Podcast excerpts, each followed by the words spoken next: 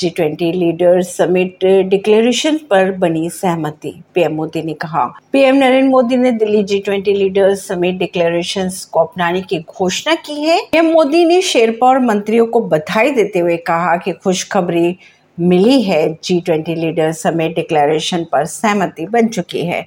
इससे पहले G twenty के नेता यूक्रेन युद्ध के संदर्भ में इस्तेमाल की गई भाषा पर आम सहमति बनाने में विफल रहे थे। नई दिल्ली से।